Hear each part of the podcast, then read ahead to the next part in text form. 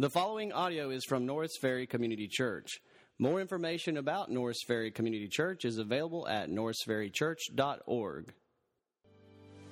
Thank you. Be seated. Uh, if you would allow me a few moments of personal privilege, I want to begin by, before we get into the sermon, by thanking you for your love uh, for me and for my family. Uh, this week, my mom went to be home with, to be with the Lord. And uh, it's been a tough week, but we have been strongly strengthened by your prayers, by your love and your encouragement, and by your food. That always helps. That's the way we love each other down here in the South. And uh, but thank you so much for doing that. Please continue to pray for me and my family. And uh, we, we feel the Lord's strength, and we're grateful for that. So, uh, also want to encourage you to please continue to pray for the church. Uh, this summer will be, I, I think, a milestone in the life of our church. Uh, the elders and the church have given me a sabbatical for this summer.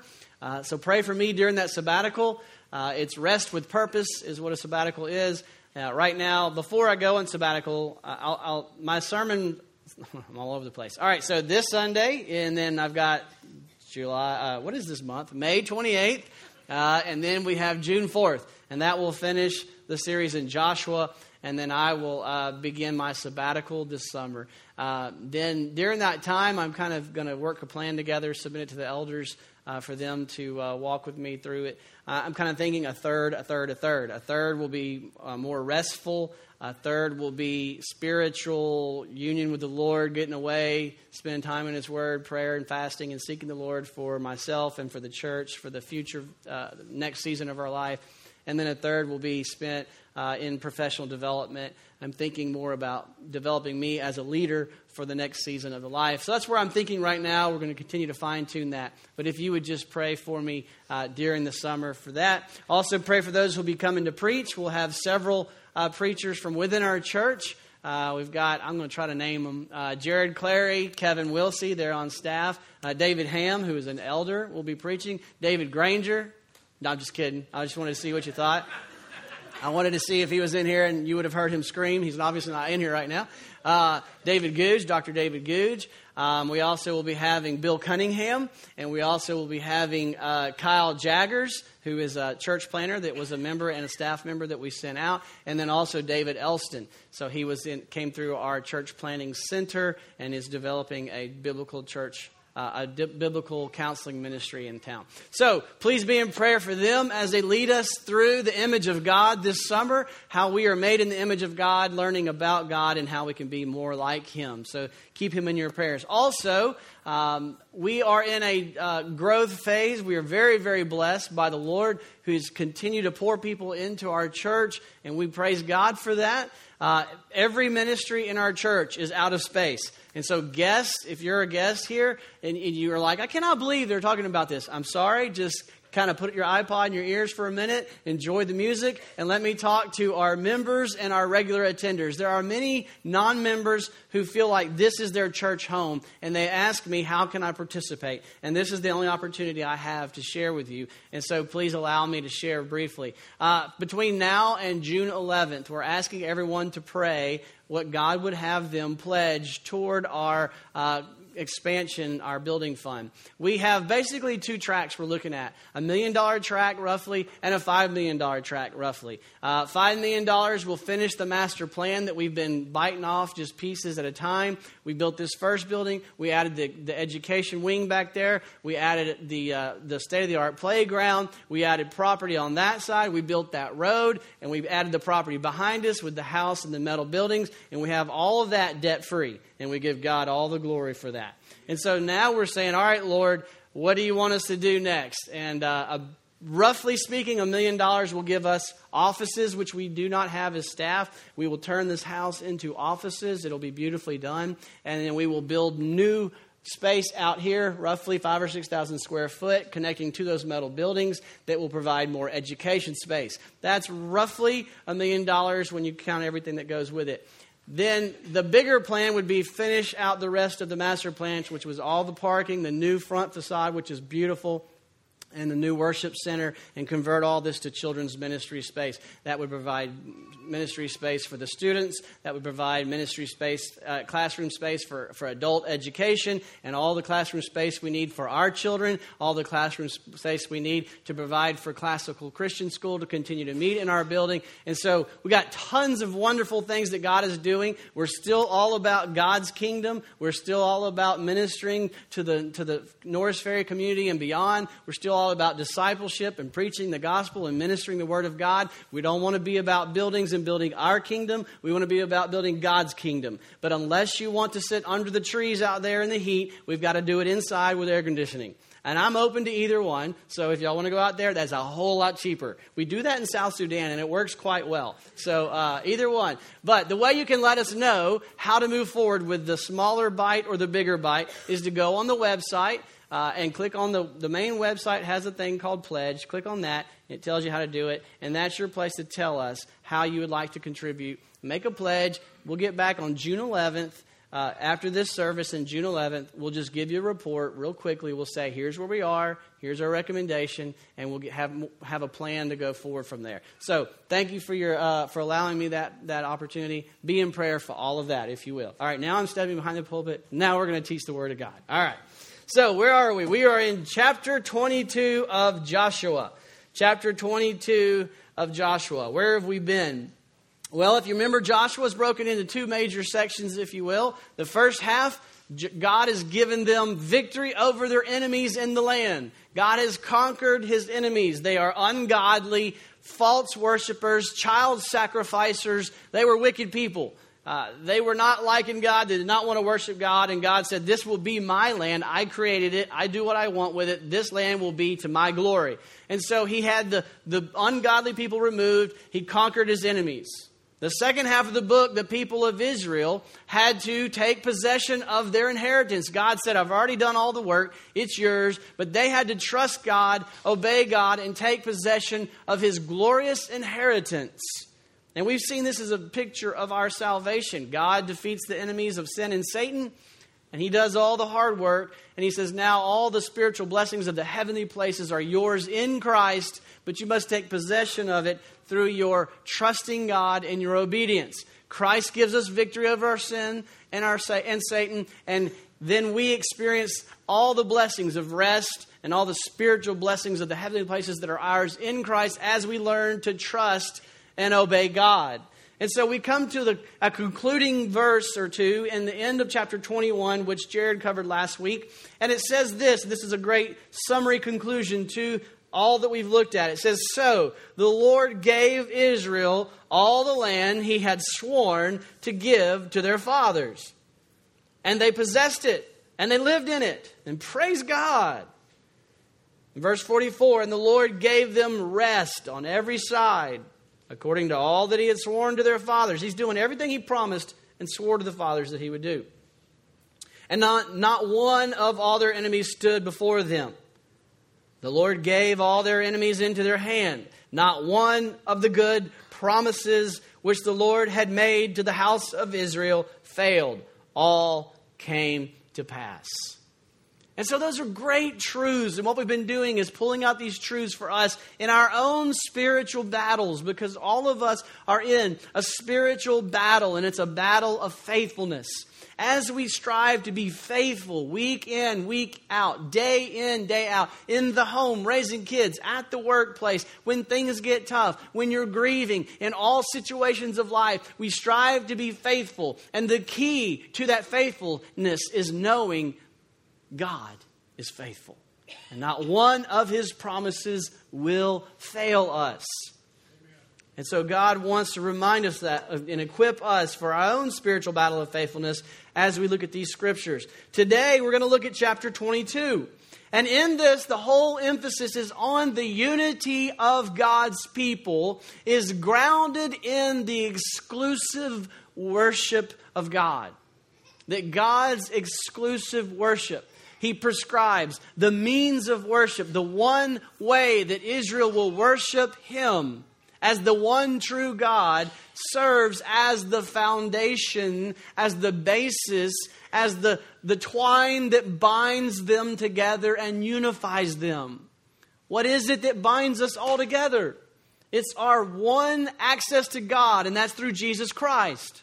And the fact that we worship God through the person and work of Jesus Christ is what causes people from all places and all walks of life to come together.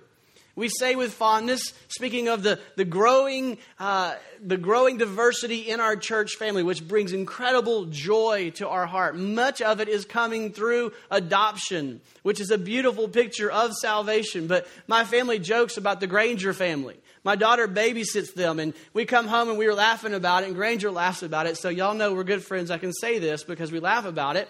And she was saying, Hey, they have got it going on. There is all kinds of stuff going. They have, I'm going to, let's see if I get this right. They have three whites, two Asians, six chickens, and two dogs. And I said, That is a picture of the family of God right there. And we see that diversity and unity and diversity in our church family as we are unified by the blood of Jesus Christ. And we're going to see how important it is to protect that exclusive worship of Christ, to preserve the glory of God and the unity that we enjoy as a church. The unity this church enjoys is the greatest blessing of this church. Let me pray and ask the Lord to help us this morning. Lord, would you please help us? To trust you exclusively, to obey you exclusively, to worship you wholeheartedly, you and only you, that we may remain unified in the Spirit of God to your great glory and to our great enjoyment. Show us how to do that this morning through this text. And it's in Christ's name we pray. Amen. All right, so as we fight this battle of faithfulness, how can we as a church be faithful in our unified worship of God and only the one true God? Let's begin in verses 1 through 6. Here we see Joshua after saying, All right, all that was conquered, they got all the land, Joshua turns to the two and a half tribes. Do y'all remember the two and a half tribes, who they are? They were on the eastern side of the Jordan River. They came into the land across the Jordan River, so they went away from their, they crossed their own land, two and a half tribes, into the rest of the land, because Moses said, I'll give you that land, but you've got to go in and fight with your brothers, and when it's all over, you go back to your land. And so that's where we are. Joshua turns to those two and a half tribes and say, You can go back to your land. He says, This then Joshua summoned the Reubenites, the Gadites, and the half tribe of Manasseh. And he said to them, You done good. He said, You've kept all that Moses, the servant of the Lord, commanded you, and have listened to my voice and all that I commanded you. You have not forsaken your brothers these many days to this day, but have kept the charge of the commandment of the Lord your God. And now the Lord your God has given you rest, has given rest to your brothers. He spoke to them, therefore turn now and go to your tents, to the land of your possession, which Moses, the servant of the Lord, gave you beyond the Jordan. So head back east on your side of the river. Only be careful to observe the commandment and the law which Moses, the servant of the Lord, commanded you. Listen to the wording. This is what exclusive worship looks like. Love the Lord your God. Walk in all his ways. Keep his commandments and hold fast to him. That's translated also. Cling to him and serve him with all your heart, with all your soul. And so Joshua blessed them and sent them away, and they went to their tents. And in these verses, Joshua sends the two and a half tribes back to their side of the river to take their inheritance. And as he sends them, he says, Worship the Lord your God with all your heart. Exclusively worship God. And what are the words used to describe that? He doesn't describe this cold, dutiful, cold religion. He doesn't say go and, and get all your chairs and line them up in rows and, and be proper and sing songs to God. He doesn't say that. He says what exclusive worship is it's clinging to God. It's loving Him with all your heart and soul. It's, it's being devoted to Him and keeping His words and serving Him. It is, it is something that looks very much like love and devotion and obedience that comes from that love and devotion. when we've been loved by God, when we understand how much God loves us, when you understand how much God has loved you through the person and work of Jesus Christ, your response is worship. It's, it's wholehearted devotion it's, it's clinging to Him for your hope and for your security in life. It's, it's clinging to Him. It's serving Him wholeheartedly. It's laying your life down to do what He has said. It's, it's trusting Him. God wants us to love Him wholeheartedly. And that's what He's talking about when He says worship. When we talk about worship today, it certainly includes this time. It includes coming together, but too many of us think of worship as a formal gathering where we put on our nice clothes and we and we put on our best behavior and we kind of get phony and we kind of sing songs that we think we're supposed to sing and say words we're supposed to say and we put on that fake for your face and, and we do all the churchy things. Worship is clinging to Him with all your heart, loving Him with all your soul, serving and obeying Him because you've tasted the love that God has for you. And your response is to love Him in return. So He tells them as you head off into your land, I want you to exclusively worship the Lord. This is what we're called to do exclusively worship the Lord God who has saved us through the precious blood of Jesus Christ. And if we understand what he has saved us from, if we just took a day or two to go pull away in quiet and ask God, show me the sin from which you've saved me, it would deepen our worship. Show me just how much you love me, Lord. Those are the kind of things I'm going to be praying over this summer. Lord, show me who I am in Christ. We would worship Him exclusively. God has conquered Satan in your life if you're trusting in Christ. God has defeated sin in your life. He has been completely faithful to you. Every single promise has been brought to you without fail. And the only proper response is wholehearted, exclusive worship. In Joshua 22, verse 7, the story continues. Is, he says, Now to the one and a half tribes, excuse me, now to the one half tribe of Manasseh, Moses had given a possession in Bashan, but to the other half, Joshua gave a possession among their brothers on the west beyond the Jordan. So the tribe of Manasseh was split west and east of Jordan. So when Joshua sent them on their way to their tents, he blessed them, and he said to them, Return to your tents with great riches and with very much livestock, with silver and gold and bronze and iron, and with very many clothes.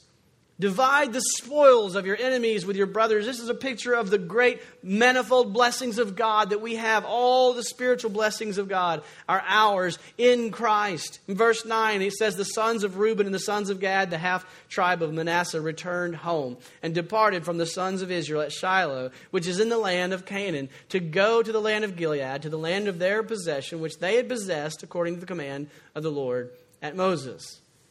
At this time in the story, we expect the curtains to draw, the lights to dim. End of story. The two and a half tribes go to the east side, the rest of the tribes on the west side, and they are a unified Israel doing what Moses told them to do. Moses gave them instructions that here's how you worship God. You worship God with all your whole heart, soul, mind, and strength. You don't have any other gods before me because Yahweh, the God of Israel, is the creator God. He's the one who saved you and redeemed you out of your slavery in Egypt. He's the one who planted you in this land. He's the one who conquered your enemies. He's the one who has blessed you with life and all the blessings of God. And so you will worship Him and Him alone because all other gods are false gods. Destroy all the other idols and destroy the false altars of worship because they are a, a blasphemy. They are an atrocity in the land. Remove them all and worship me and me alone. And he said, To unite Israel, you do it at the tent of meeting. He said, His glory will dwell in the tabernacle, which was a portable place place of worship. And as his glory dwelled, the, the sinful people would come into the presence of God, and they had to have a sacrifice to allow their sin in God's presence. And so God provided a beautiful sacrificial system. Once a year, the high priest would go into the Holy of Holies, and he would sacrifice the blood of an unblemished lamb to cover the sin of the people. And God said, That's the place that my glory will dwell. That's the place that you as a people will come and meet me and worship me. And this will be your exclusive worship of the one true God that will unite you as a people. The lights dim, the curtains close, and they live happily ever as a unified people, worshiping God and bringing glory to all the nations. But then, chapter 10, or verse 10, says, When they came to the region of the Jordan, which is in the land of Canaan, the sons of Reuben, the sons of Gad, the half tribe of Manasseh, built an altar there by the Jordan, a large altar in appearance. So, as the two and a half tribes are heading east, right before they cross the river and get to their land, they stop and they do the unimaginable.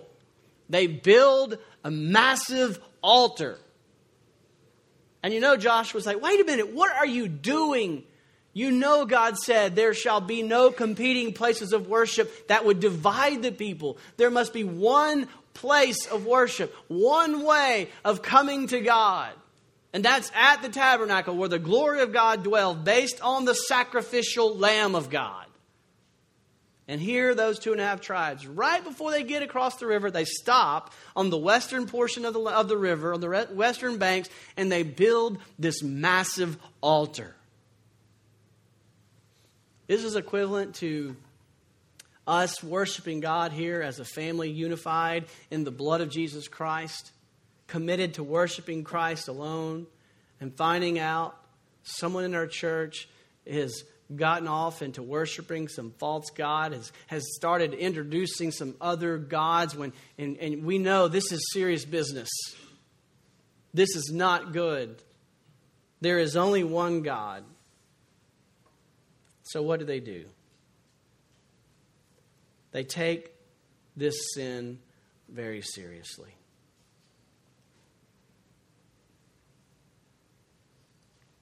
In the Pentateuch, God commanded them exactly how to worship, and they realized this is not God's will. We're going to look at how they handled this situation. And in these verses, we're going to pull out just a few helpful tips for us. How do we respond to our own people who we love, to our own family members in this church? How do we handle it when we understand there is something seriously wrong going on. Let's look how they handled it. In verse 13, it says Then the sons of Israel sent to the sons of Reuben, Gad, and Manasseh into the land of Gilead. Now, every time I read this, I can't help but think of Phineas and Ferb. Y'all know Phineas and Ferb? Okay, y'all are deeply spiritual people as well. All right, Phinehas, the son of Eleazar, the priest, and with him the ten chiefs, one chief for each father's household from each of the tribes of Israel, and each one of them was the head of his father's household among the thousands of Israel. So they gathered the leaders from each tribe and they send them. In verse 15, they came to the sons of Reuben, Gad, and the half tribe of Manasseh to the land of Gilead, and they spoke with him, saying this. Verse 16, Thus says the whole congregation of the Lord. What is this unfaithful act which you have committed against the God of Israel. Turning away from following the Lord this day by building yourselves an altar to rebel against the Lord this day. You see, what they were thinking was there's two things that could be going on here. You've built an altar that competes with the one that God said, this is the only place you'll worship, or they're worshiping some false God.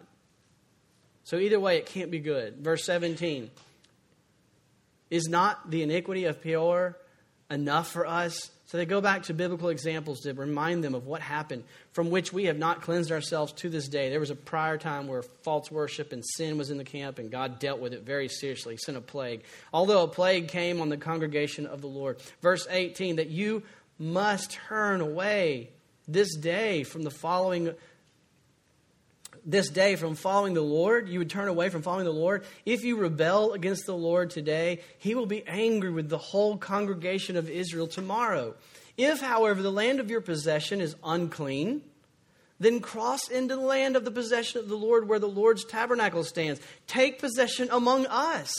If it's not good over there, then come back over here. Only do not rebel against the Lord or rebel against us by building an altar for yourselves besides the altar of the Lord our God. Did not Achan, the son of Zerah, act unfaithfully in the things under the ban? Remember Achan's sin? And then it says, And a wrath fell upon the congregation of Israel, and that man did not perish alone in his iniquity. So, in these verses, we can learn several tips on how to handle issues of serious sin that arise in the church. First of all, we should take the matter seriously. As we've already noted, it is very serious for sin to happen in a, in a life. In our culture, we tend to minimize, minimize sin. We tend to personalize sin. We tend to think it's none of our business. We tend to think that it's, it's not loving to talk about someone's sin. And I want to tell you, those are lies from Satan. Listen to me now. If you love me and you see sin in my life, even if you suspect sin in my life, if you love me, you will talk to me about it. If I, and trust me, I've got blind spots like crazy. We all do. And if I'm getting into sin and you don't talk to me and you let me go down that path, shame on you. And that's the way it is for everybody in the family of God.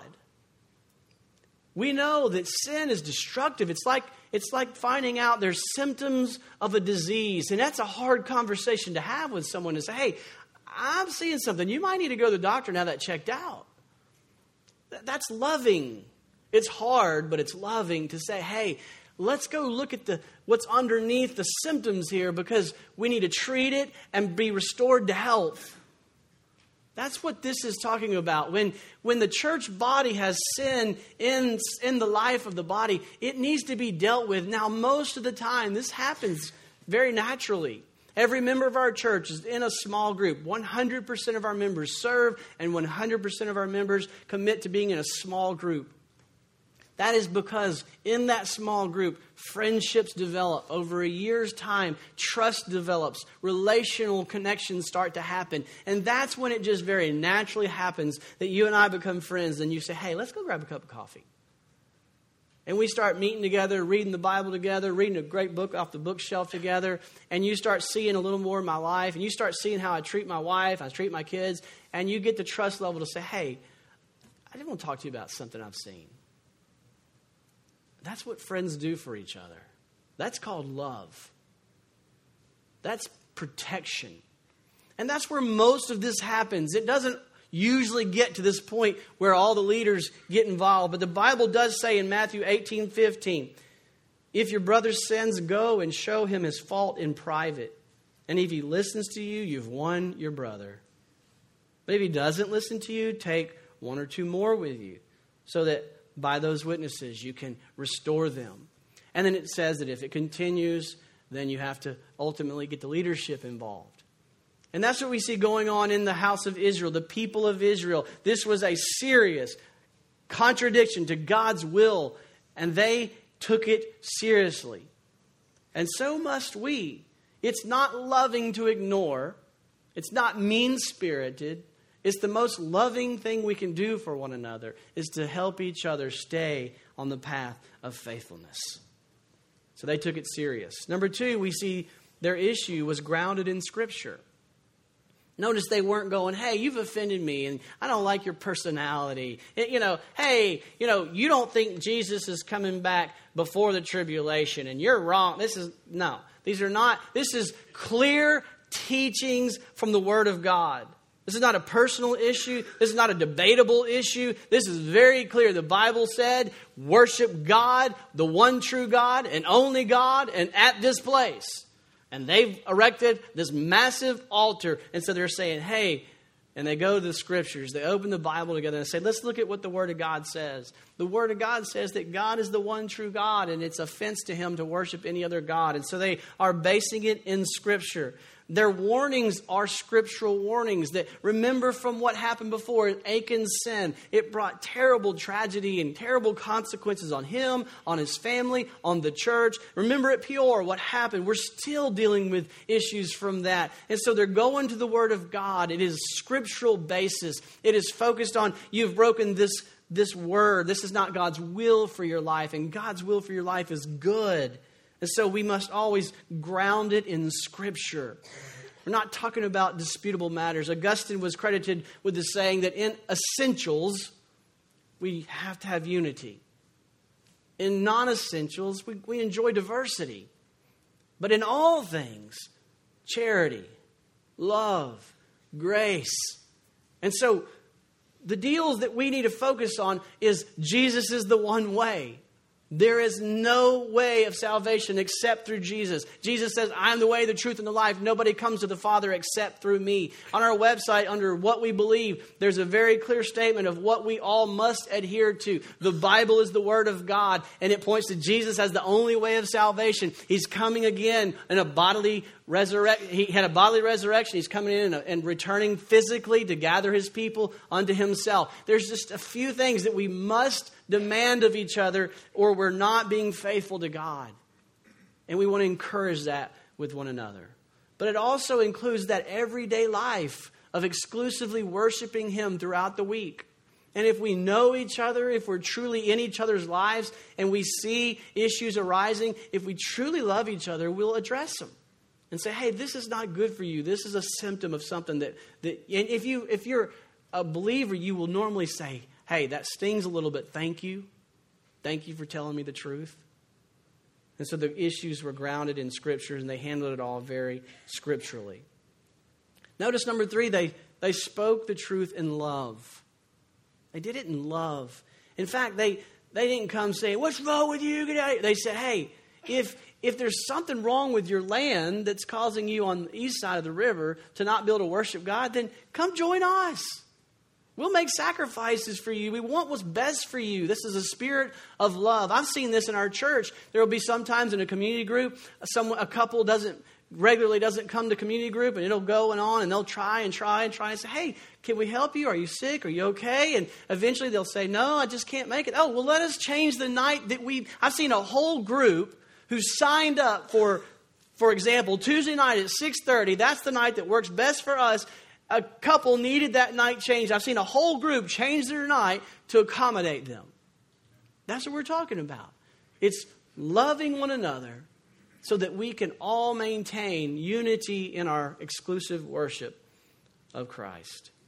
So they spoke the truth in love. Finally, they listened carefully. This is probably the most important point. They listened carefully. Look at verse 21. The sons of Reuben, the sons of Gad, and the half tribe of Manasseh answered, and they spoke to the heads of the family. Notice they asked questions Hey, what's going on? And then they listened. And here's what they heard. Verse 22. The mighty one, God, the Lord, the mighty one, God, the Lord, he knows. And may Israel itself know. If it was in rebellion, or if in an unfaithful act against the Lord, do not save us this day. If we have built us an altar to turn away from following the Lord, or if to offer a burnt offering or grain offering on it, or if to offer sacrifices of peace offerings on it, may the Lord Himself require it. But truly, we have done this out of concern for a reason, saying, In time to come, your sons may say to our sons, what have you to do with the Lord, the God of Israel? For the Lord has made the Jordan a border between us and you. You sons of Reuben and sons of Gad, and you have no portion in the Lord. So your sons on the west make our sons on the east stop fearing the Lord. Therefore, we said to ourselves, Well, let us build an altar not for burnt offering, not a competing offering, not a competing altar, not for burnt offering or for sacrifice. Rather, our altar was to be a witness between us on the east and you on the west, between our generations after us that we are to perform the service of the Lord before Him with our burnt offerings, with our sacrifices, and with our peace offerings, so that your sons will not say to our sons in the time to come, You have no portion in the Lord. Therefore, we said, It shall come about. If they say this to us, or to our generations to come, then we shall say to them, See the copy of the altar of the Lord, which our fathers made. Not for burnt offering, not for sacrifices, rather, it's a witness between us and you. Far be it from us that we should rebel against the Lord and turn away from following the Lord this day by building an altar for burnt offering, for grain offering, or for sacrifice, besides the altar of the Lord our God, which is before his tabernacle. Whoa, didn't see that coming. And that's what happens. If you get involved in someone's life, if you care enough to see something that concerns you, to get involved in their life and say, hey, tell me more about this, shut up and listen. Because 99% of the time, you got it wrong. It's not what you expected. I can almost say with certainty every single time I have been involved in a situation, it always is different than I expected or anyone else thinks what is going on. So, the loving thing to do is to ask and then to listen. And listen what's really going on. Don't ask just to get that out of the way, to tell them what you think. You ask and you listen and you listen carefully, you listen with great respect and love and concern, and then you pray together to seek wisdom from the Lord for a path forward. And that path forward will almost always be different than you thought it was going to be.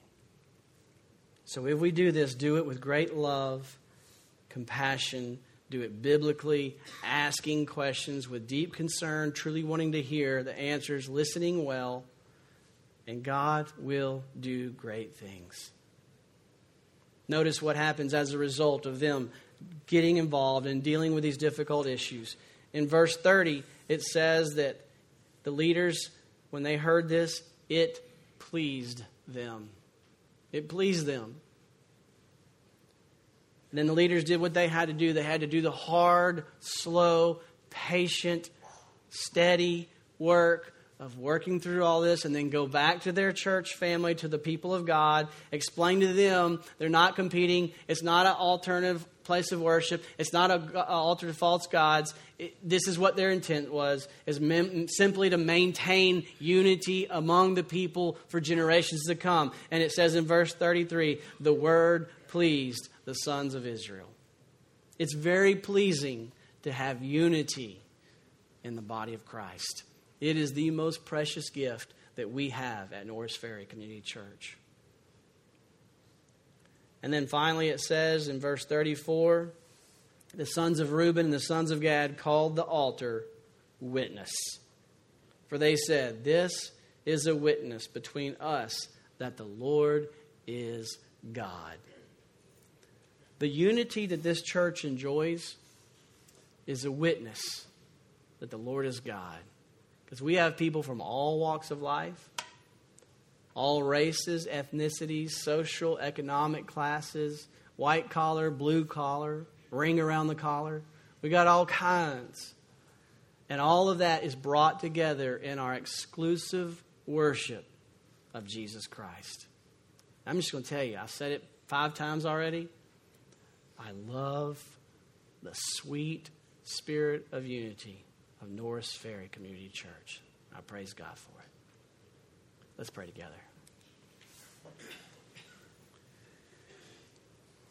Father God, thank you so much for the unity that we enjoy as a church family. And Lord, in the days ahead, ahead, as we've always prayed from day one, protect that unity. Unity, not uniformity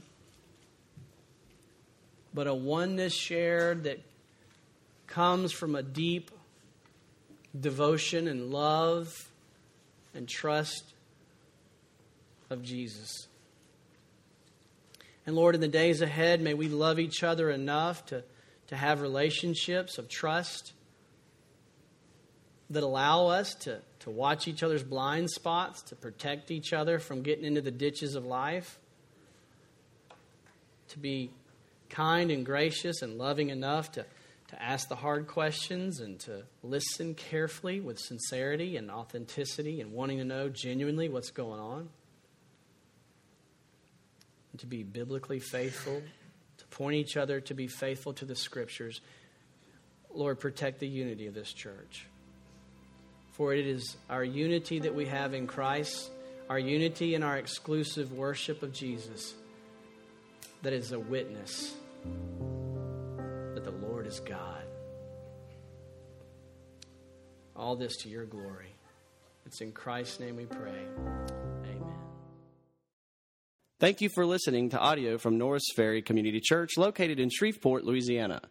Feel free to make copies of this message to give to others, but please do not charge for these copies or alter the content in any way without permission. For more information about Norris Ferry Community Church, please visit us online at norrisferrychurch.org.